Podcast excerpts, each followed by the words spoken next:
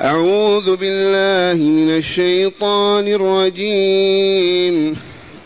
بسم الله الرحمن الرحيم. ألف لام را. كتاب أنزلناه إليك لتخرج الناس من الظلمات إلى النور. لتخرج الناس من الظلمات إلى النور بإذن ربهم إلى صراط العزيز الحميد. الله الذي له ما في السماوات وما في الأرض. وويل للكافرين من عذاب شديد. الذين يستحبون الحياة الدنيا على الآخرة ويصدون ويصدون عن سبيل الله ويبغونها عوجا. أولئك في ضلال بعيد. وما ارسلنا من رسول الا بلسان قومه ليبين لهم فيضل الله من يشاء ويهدي من يشاء وهو العزيز الحكيم ولقد أرسلنا موسى بآياتنا أن أخرج قومك من الظلمات إلى النور. أن أخرج قومك من الظلمات إلى النور وذكرهم بأيام الله. إن في ذلك لآيات لكل صبار شكور. معاشر المستمعين والمستمعات من المؤمنين والمؤمنات. قول ربنا جل ذكره بسم الله الرحمن الرحيم ألف لام الصورة كما علمنا تعرف بصورة إبراهيم. لما سميت بصورة إبراهيم؟ لذكر الله تعالى إبراهيم فيها. كذكر نوح صورة نوح. كذكر محمد صورة محمد صلى الله عليه وسلم. وإبراهيم بالعربية الفصيحة الأب الرحيم. الأب الرحيم. بالعبرية إبراهيم. أب رحيم. أب رحيم. وهو حقا رحيم. ومن دلائل رحمته أن الله ابتلاه بذبح ولده. فقاسي القلب شديد يذبح لكن ما يقع على ذبح ولده. وإبراهيم ابتلي بذبح إبراهيم بذبح ولده إسماعيل. وإبراهيم يقال فيه إمام الأنبياء. إذ هو سأل الله تعالى أن يجعله إماما. فابتلاه الله عز وجل بأربع عظائم. فلما نجح فيها لقبه بالإمام. وإذ ابتلى إبراهيم ربه بكلمات فأتمهن. قال إني جاعلك للناس إماما. من جعله إماما؟ الله رب العالمين. هذه الكلمات هي أوامر. الأمر الأول أن يصرخ في وسط قومه وبين أقاربه وأباعده وأهل بلاده ويقول أشهد أن لا إله إلا الله. ويبطل عبادة الأوثان ويندد بها ويسخر بها. وهذا الموقف من يقفه سوى إبراهيم.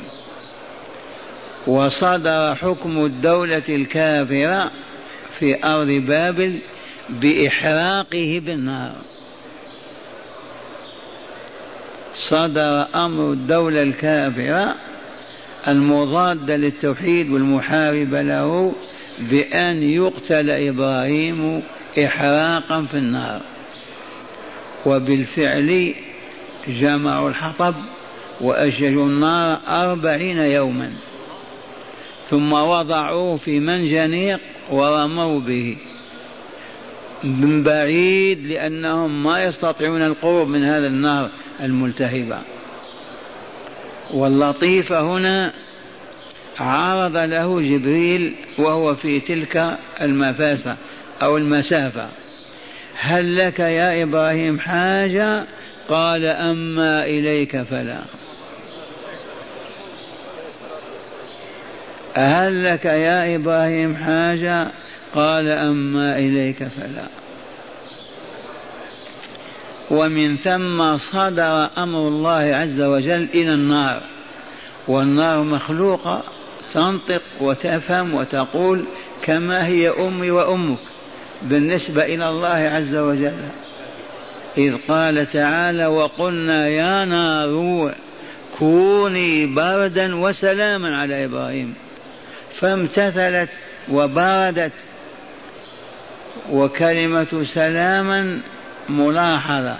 لو قال له كوني بردا لتحولت إلى ثلوج يموت بها إبراهيم. لكن بقيد السلامة فكان فقط يتفصد عرقا جبينه. وما أحرقت النار إلا الكتاف الذي في يديه ورجليه فقط. أما جسمه ما مسته. قلنا يا نار كوني بردا وسلام على إبراهيم. هذا هذه كلمة وأخرى هجرته خروجه بزوجه وابن أخيه من تلك الديار. إلى أين يذهبون؟ إني مهاجر إلى ربي سيهدين. فاتجه غربا نحو الشام وفلسطين ومصر. فهذه الهجرة من أفضل الأعمال وأعظمها. إلى اليوم ما رضي أن يبقى مع الكفر والكافرين. يمنعونه أن يعبد ربه. فاضطر إلى الهجرة فهاجر. فكانت هجرته أول هجرة في التاريخ البشري. هجرة إبراهيم من بلاد الكفر إلى أرض النجاة هي أول هجرة عرفت البشرية. هذه كلمة من الأربع كلمات. الثالثة أمر الله تعالى له بأن يبني له بيتا في واد من أودية الأرض ليس به إنسان ولا جان. يصدر أمر الله لإبراهيم أن يبني لله بيتا. قبيلة كاملة تتعاون على بناء البيت. شريكة منظمة. إبراهيم يمشي إلى صحراء قاحلة في, في مكة. ليس بها إنسان أبدا ويبني البيت. بنى البيت. ابتلاءه بذبح إسماعيل. هذه الابتلاءات بسببها فاز بلقب الإمامة إذ قال تعالى عنه في هذا الشأن وإذ ابتلى إبراهيم ربه بكلمات فأتمهن. قال إني جاعلك للناس إماما. قال ومن ذريتي لأنه أب رحيم. فأراد أن يدخل أولاده معه في هذه الصفة الجليلة الجميلة. ومن ذريتي قال لا ينال عهدي الظالمون. لا ينال عهدي الظالمين.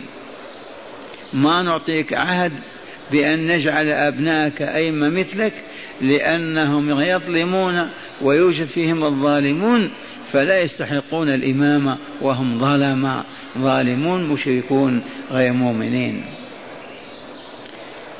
هذا إبراهيم الخليل عليه السلام. تعرفون أننا ما نصلي فريضة إلا ونصلي عليه فنقول اللهم صل على محمد وعلى آل محمد كما صليت على إبراهيم وعلى آل إبراهيم إنك حميد مجيد. اللهم بارك على محمد وعلى آل محمد كما باركت على إبراهيم وعلى آل إبراهيم إنك حميد مجيد. اذا والصورة مفتتحة بالحروف المتقطعة. ألف لام راء مكتوبة ألا ألف لام راء وتقرأ ألف لام وهذه صورة من صور بلغت ثمانية وعشرين صورة كلها مفتتحة بالحروف المقطعة.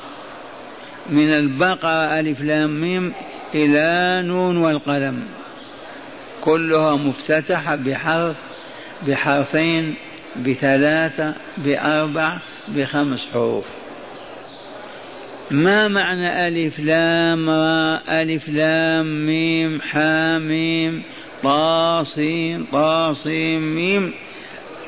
القول الذي يجب أن تعلموه وتثبت إيه هو تفويض آمر معناها إلى الله. فتقول الله أعلم بمراده بذلك. هو انزلها ويعلم لماذا انزلها ياسين طه صاد الله أعلم بمراده بذلك. لأن هذا من المتشابه والمتشابه يفوض أمر فهمه إلى الله عز وجل.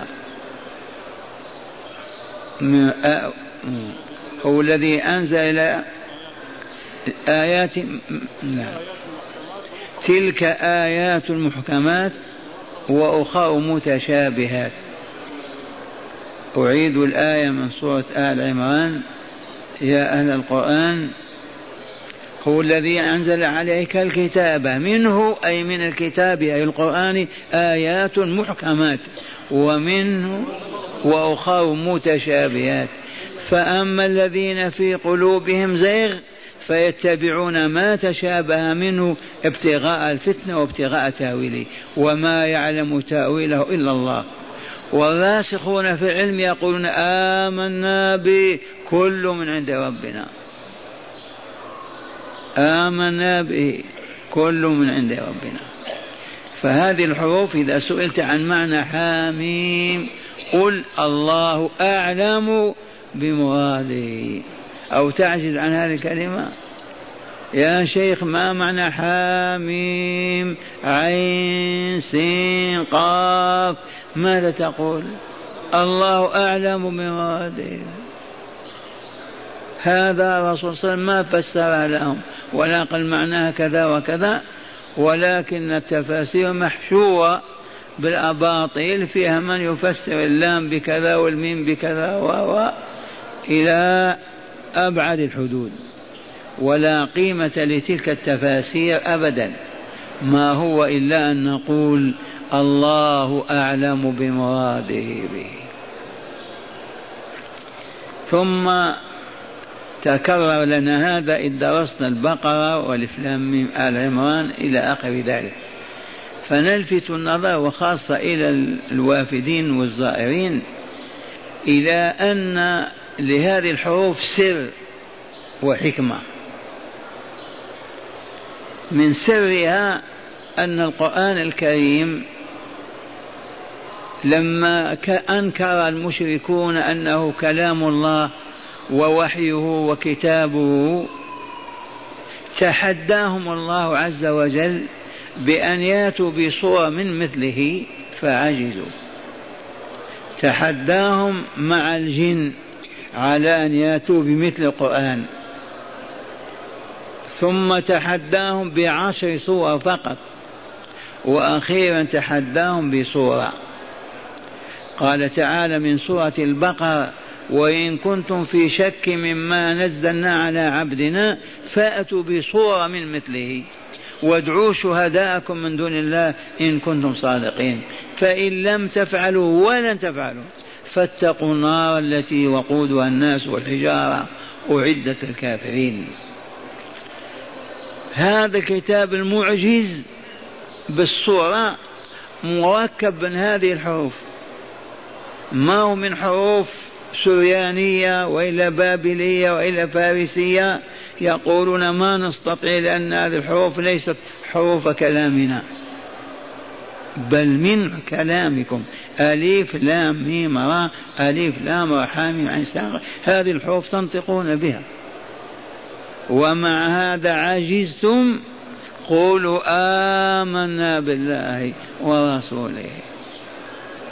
فهو مركب القرآن الكريم والله من هذه الحروف. أوامر ونواهي قصص وأخبار كلها بالحروف العربية هذه الهجائية. التي مكون منها القرآن. عجزتم قولوا نشهد أن لا إله إلا الله وأن محمدا رسول الله. قولوا آمنا بالله إذن. السر الثاني أو الحكمة الثانية أنهم صدر أمر من حاكم مكة في ذاك الوقت أبي سفيان رضي الله عنه إذ أسلم وحسن إسلامه صدر أمر حكومي لا يسمح لمواطن أن يسمع القرآن. من ضبط يتسمع إلى قراءة عمر أو أبي بكر أو محمد يضرب يسجن ويعذب. لماذا قالوا من باب حماية معتقد الأمة؟ حتى لا يفسد حتى لا يتمزق شملنا ونقتسم. إذا فممنوع سماع القرآن. تريدون والله كما علمتم. وقالوا لا تسمعوا لهذا القرآن والغوا فيه لعلكم تغلبون. إذا قرأ القارئ بأعلى صوت صيحوا أنتم وضجوا بألفاظ متعددة حتى ما يفهم كلامه. باب الوقاية. فكان من حكمة الله أن أنزل قرابة ثمانية وعشرين صورة مفتتحة بهذه الحروف التي ما علموا ما معناها أبدا. فكان أحدهم إذا سمع قاسم لأول مرة يسمع هذا الصوت يصغي بأذنه ويسمع. تلك آيات كتابه. ألف لام كتاب أنزلناه إليك. فغلبوا. بل وكانوا يأتون بالليل في الظلام ليستمعوا القرآن من قراءة رسول الله في صلاته. مع أنهم أصدروا أمر المنع ولكن ما صبروا. إذا هذا السر في هذه الحروف. وأما معناها فالله أعلم بمراده بها. هذا ما نقول في قوله تعالى ألف لام را كتاب أنزلناه إليك. هذا كتاب أنزلناه إليك. مركب من هذه الحروف. وكتاب هنا تنكير للتفخيم والتعظيم. كتاب عظيم. ألا وهو القرآن العظيم. والكتاب الحكيم والكتاب المبين. نعم كتاب وأي كتاب. اشتمل على علوم العالم العلوي والسفلي وعلى عالم الدنيا وعالم الآخرة. وهذا لا يوجد في كتاب مثله قط. كما يقولون من الذرة إلى المجرة. ولو درسنا القرآن وتتبعناه ما خرجت حادثة من أحداث الكون عن القرآن أبدا إلا وهي مذكورة مرموز إليها مشار إليها. كتاب عظيم.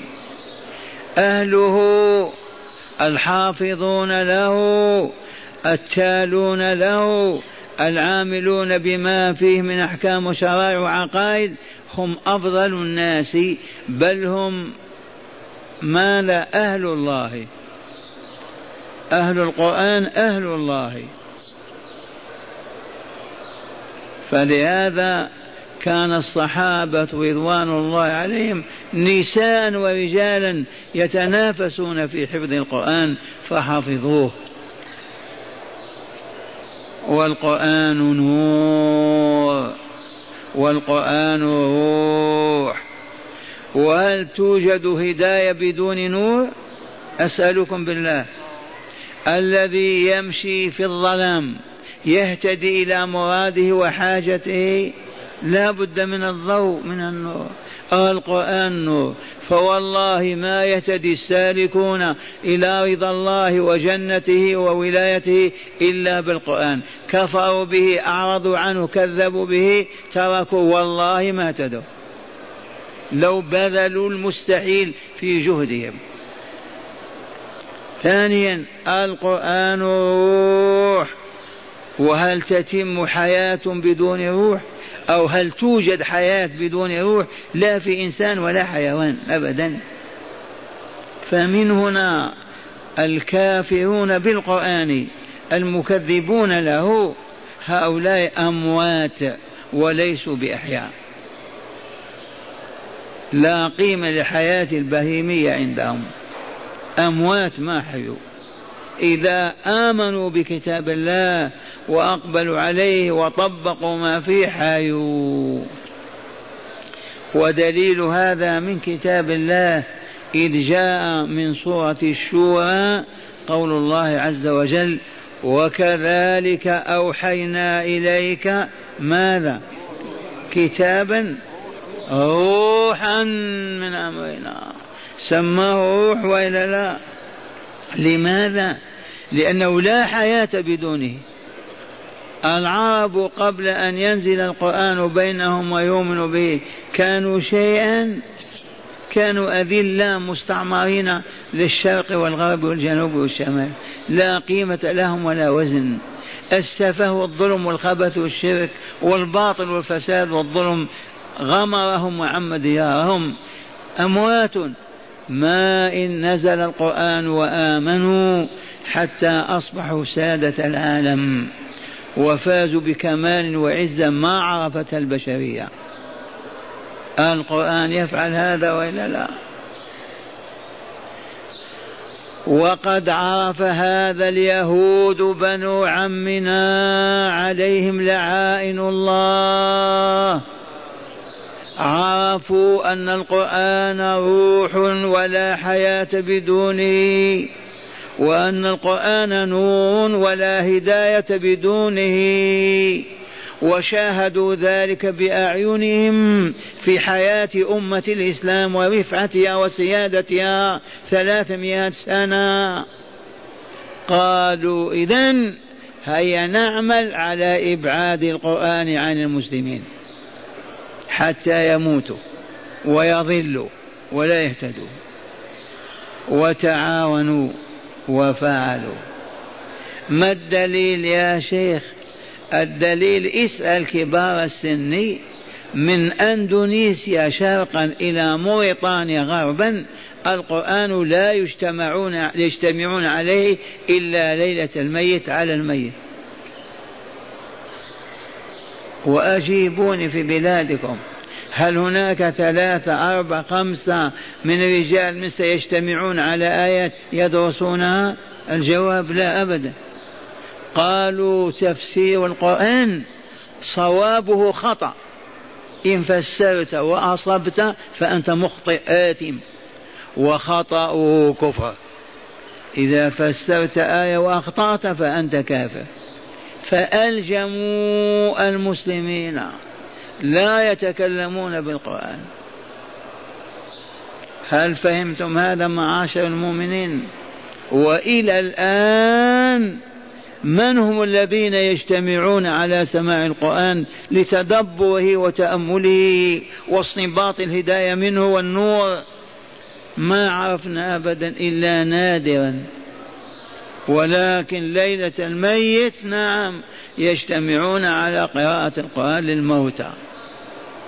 إلى الآن هل أفاق المسلمون؟ ما أفاقوا لأن سحر اليهود مسيطر على العيون والقلوب. إذ والله لو اجتمع أهل كل قرية وأهل حي في بيوت ربهم من المغرب العشاء فقط وقت لا عمل يقرؤون كتاب الله ويدرسونه لتغيرت حال المسلمين بالكلية. وعادوا كما كانوا سادة الدنيا. ولا تسأل كيف يتم ذلك. بمجرد أن يحيوا ويعلموا ويعرفوا الطريق لا تسأل كيف يصبحون قادة الدنيا. وكيف يقهرون العالم؟ اليهود يعرفون هذا يكفينا الشاشات التلفازية والفيديو والعبث وكذا والصحف والأغاني هذا هو وضع العالم الإسلامي حتى يبقى هكذا أو يموت نهائيا. ألف لام. كتاب أنزلناه إليك. هذا الضمير لمن؟ إذا محمد. والله لرسول الله. ومن قال ليس برسول الله كاذب ملعون كافر أعمى بهيمة. كيف يقول الله أنزلناه إليك؟ تقول لا لا لا ما هو رسول. كيف ما هو رسول؟ والكتاب موجود. فلهذا أيما يهودي أو نصراني أو بوذي أو مجوسي يقول ما نعترف بأن القرآن نزل على محمد فهو كافر ممقوت شر الخلق. لا عقل له ولا بصيرة. الكتاب موجود وتقول على من نزل دلنا على واحد من قبيلتك على رجل من جبال من رجالك على من نزل.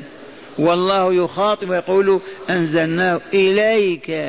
كتاب عظيم فقم أنزلناه إليك. أنزل كتاب إليه لماذا؟ ليغني ليسرح في المسارح. قال لتخرج الناس من الظلمات إلى النور. ذي مهمة هذا القرآن وذي مهمة رسول الله المنزل عليه.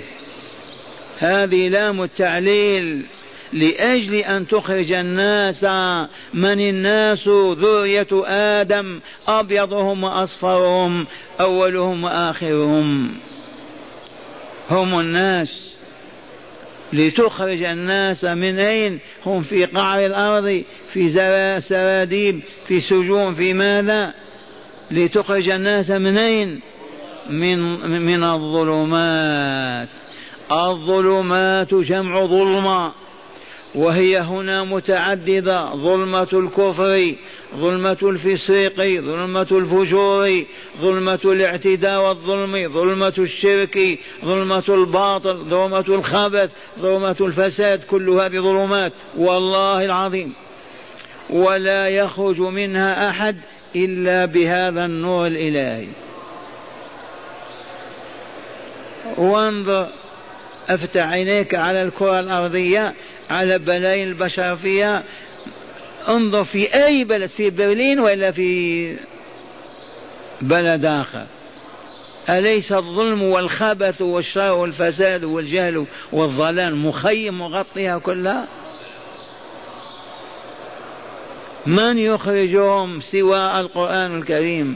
كفروا به وكذبوا وقالوا ما نؤمن به ولا ولا فهلكوا فهم في ظلامهم والمسلمون من أندونيسيا إلى موريطانيا أعرضوا عن القرآن وما حكموه وما اجتمعوا عليه ولا طبقوه فهم في الظلم والخبث والشر والفساد. من ينكر هذا؟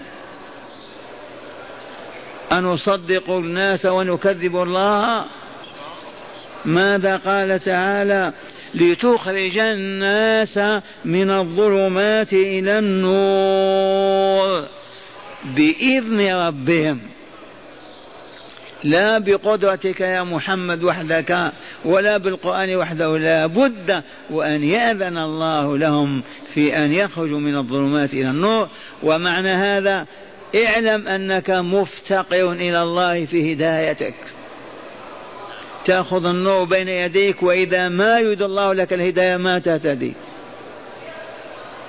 بإذن ربهم هو استقلال بالقرآن أو بالرسول لا بد وأن يأذن الله. وقد أذن. ما أنزل القرآن ولا بعث الرسول إلا وهو إذن صريح في هداية الناس وإخراجهم من الظلمات إلى النور. بإذن ربهم إلى إلى صراط العزيز الحميد. ليخرجهم من ظلمات الكفر والشرك إلى صراط العزيز الحميد أي إلى الإسلام. إذ هو الصراط الطريق الواضح البين من بين يديك إلى باب الجنة. وفي القرآن يهدنا الصراط المستقيم ألا وهو الإسلام. وبعبارة طريق ما في اعوجاج. مستقيم من يدك إلى باب الجنة. وسمي صراطا والصراط الطريق المعبد وهو عن يمينه الأوامر وعن شماله النواهي.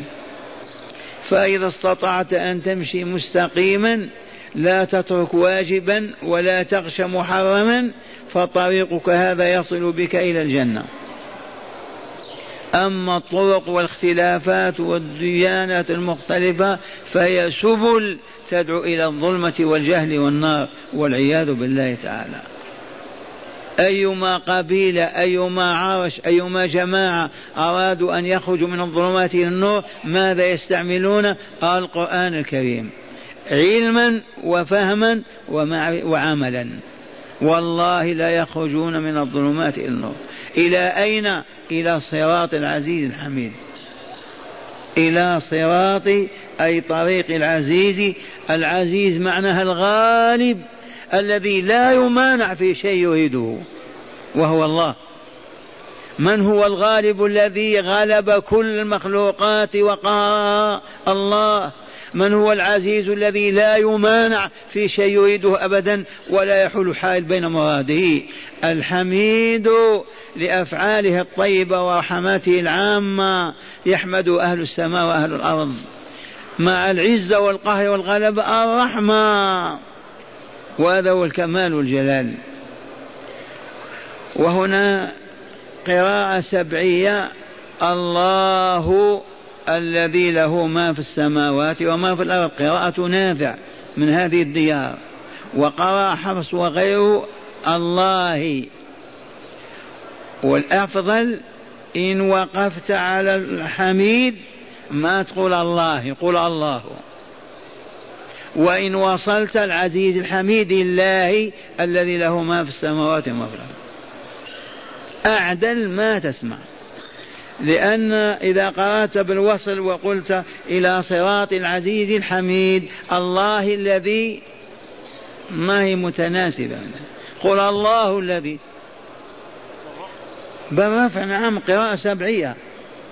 وإن وصلت حين يقول إلى صراط العزيز الحميد الله الذي له ما في السماوات وما في الأرض. الذي صراط العزيز الحميد. الله الذي له ما في السماوات وما في الأرض. من يقول لنا الإقليم الفلاني أو الكوكب الفلاني أو البحر الفلاني أو بني فلان مع الله شركاء خلقنا وأوجدنا؟ من يرد على الله؟ له ما في السماوات من كائنات وموجودات وما في الأرض من كائنات وموجودات إذ هو خالقها. كيف لا يكون مالكها؟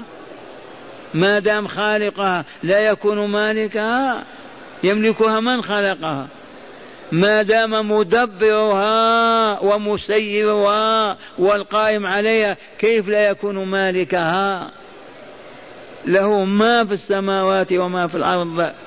وويل للكافرين من عذاب شديد. هذا خبر يبشر وإلا يخوف. ويل يا عباد الله كلمة ويل كلمة تدل على مر العذاب وأشده. وتدل أيضا على واد في جهنم. في عالم الشقاء يقال له الويل. ويل لهم.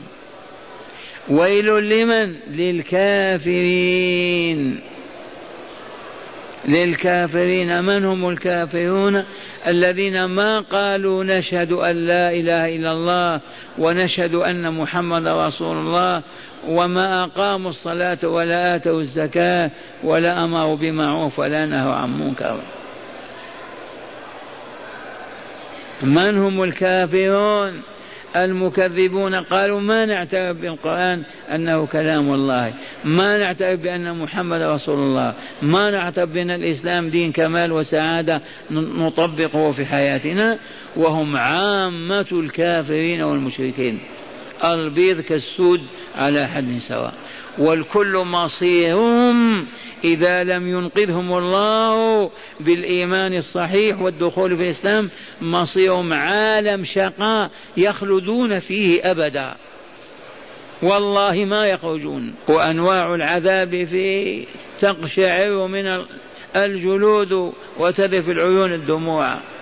عذاب صبوا فوق رأسه من عذاب الحميم. ذق إنك أنت العزيز الكريم.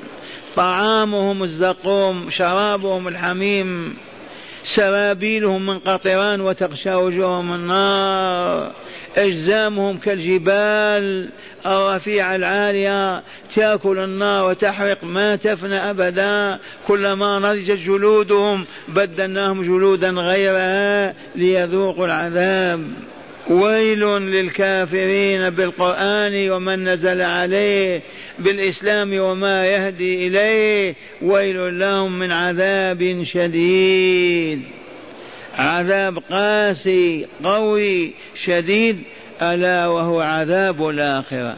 أما عذاب الدنيا وإن كان قتلا وإن كان جوعا وإن كان وإن كان ما هو بشيء.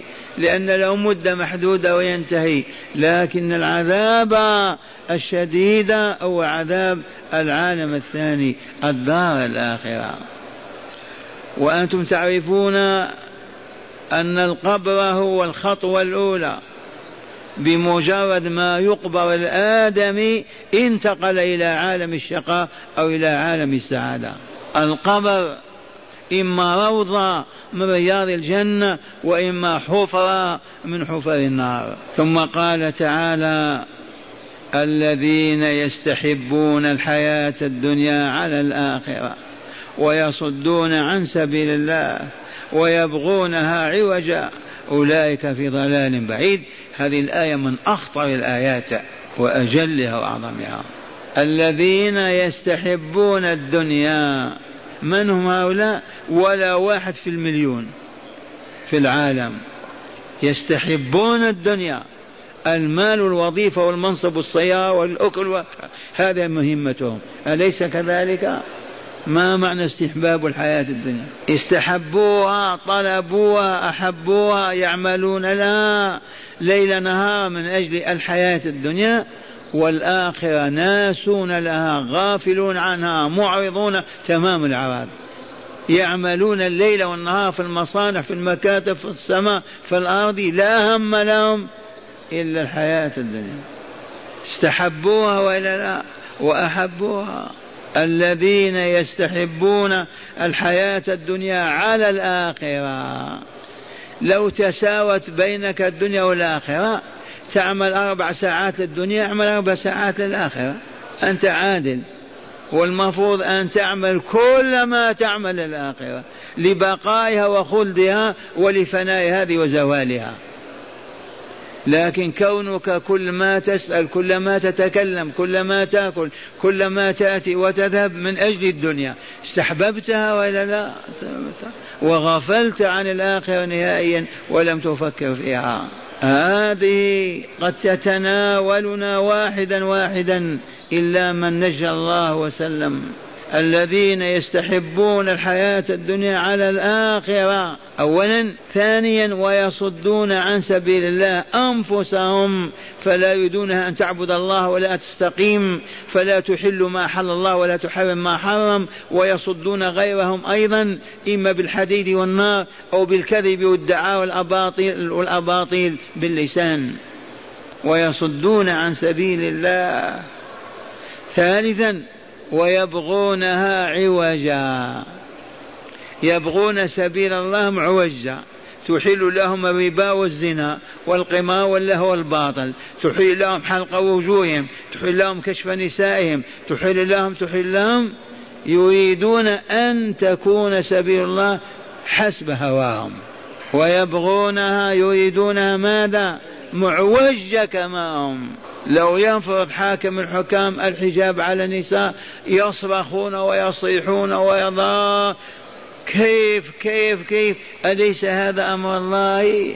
ما نريد حجاب. إذا ما تريدون إسلام؟ في روح وصراحة يصدر حكم بتطبيق أحكام الله القضائية على السارق والزاني والكاذب والماكر والخادع. يصيحون ويضجون ويكتبون في الصحف ويقولون يريدون الإسلام أن يكون كما يشتهون. أواقع هذا وإلا لا؟ ما سبب وقوعه سبب وقوع الجهل. ما عرفوا الإسلام ولا تعلموه ولا جلسوا في مجالس أهله. عاشوا على الباطل ودرسوا في الباطل وتخرجوا من العلم الباطل. فهم هكذا يفهمون وهكذا يقولون. من أندونيسيا إلى موريطانيا إلا من رحم الله. هذه الآية خطيرة. تنطبق علينا. معشر المستمعين والمستمعات. فهيا نخلص منها. أولا لا نستحب الحياة الدنيا بل نستحب الآخرة. نصوم ونقوم ونتصدق ونذكر الله ونبكي ولا نبالي بأوساخ هذه الدنيا. نستحب الآخرة على الدنيا. أما نأكل ونشرب وننام ونستريح وننفع على أنفسنا ونروح فقط ونذكر نترك الآخرة ما نعمل لها عملا والله لقد استحببنا الدنيا على الآخرة. ثانيا لا نصد أنفسنا أبدا عن طاعة الله. تريد النفس أن تحملك على أن تشرب خمر؟ قل الله والله ما نشرب.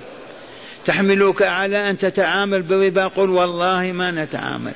تحملك على أن تعق والديك والله لأبرهما تحملك على أن تجلس بعيدا عن الصالحين قل والله لا أجلسن إلا معهم. تحملك على أن تجلس مع الفساق والفجار قل والله ما نجلس. وهكذا ما تسمح لها أن تصدك أنت عن سبيل الله. ثالثا لا تصد عن سبيل الله غيرك. أيما مؤمن على طاعة الله وعبادة الله لا تحاول أن تصرفه بالغش والخداع وتنقله إلى الباطل وتفرض عليه الباطل والباطل. وحينئذ صددت عن سبيل الله. رابعا لا تبغي دين الله على هواك ومشتهاك. تريد أن يعوج كما تريد أنت. ما أحله الله فهو الحلال وما حرمه الله فهو الحرام. ما أوجبه الله فهو الواجب وما نهى عنه الله فهو المنهي عنه. لا قيمة للآداب والأخلاق ولا النفسيات ولا العلوم المعارف إذا وبذلك ننجو من الضلال البعيد الذي صاحبه ما يرجع إلى الهداية. الضلال يكون بعيدا ويكون قريبا. مثلنا لهذا غير ما مر. أنت تريد أن تذهب إلى دمشق. كذا ولا لا؟ فغلطت فاتجهت جنوبا. مشيت يومين ثلاثة أربعة وصلت إلى جدة. أنا ذاهب للشام. إيه أنت غلط الشام وراك. فإن كانت المسافة سهلة شهرين مشيت كذا ترجع تستطيع. وإذا وصلت إلى البحر الهندي كيف ترجع؟ ضلال بعيد. صاحب ما يهتدي أبدا. الضلال القريب نعم. زلت القدم قلت باطلا فعلت محرما. تبت إلى الله قريب نتوب. لكن إذا توغل في الزنا والربا والفجور والباطل والشرك والكفر كيف يرجع؟ أن له أن يرجع. لأن الضلال بعيد.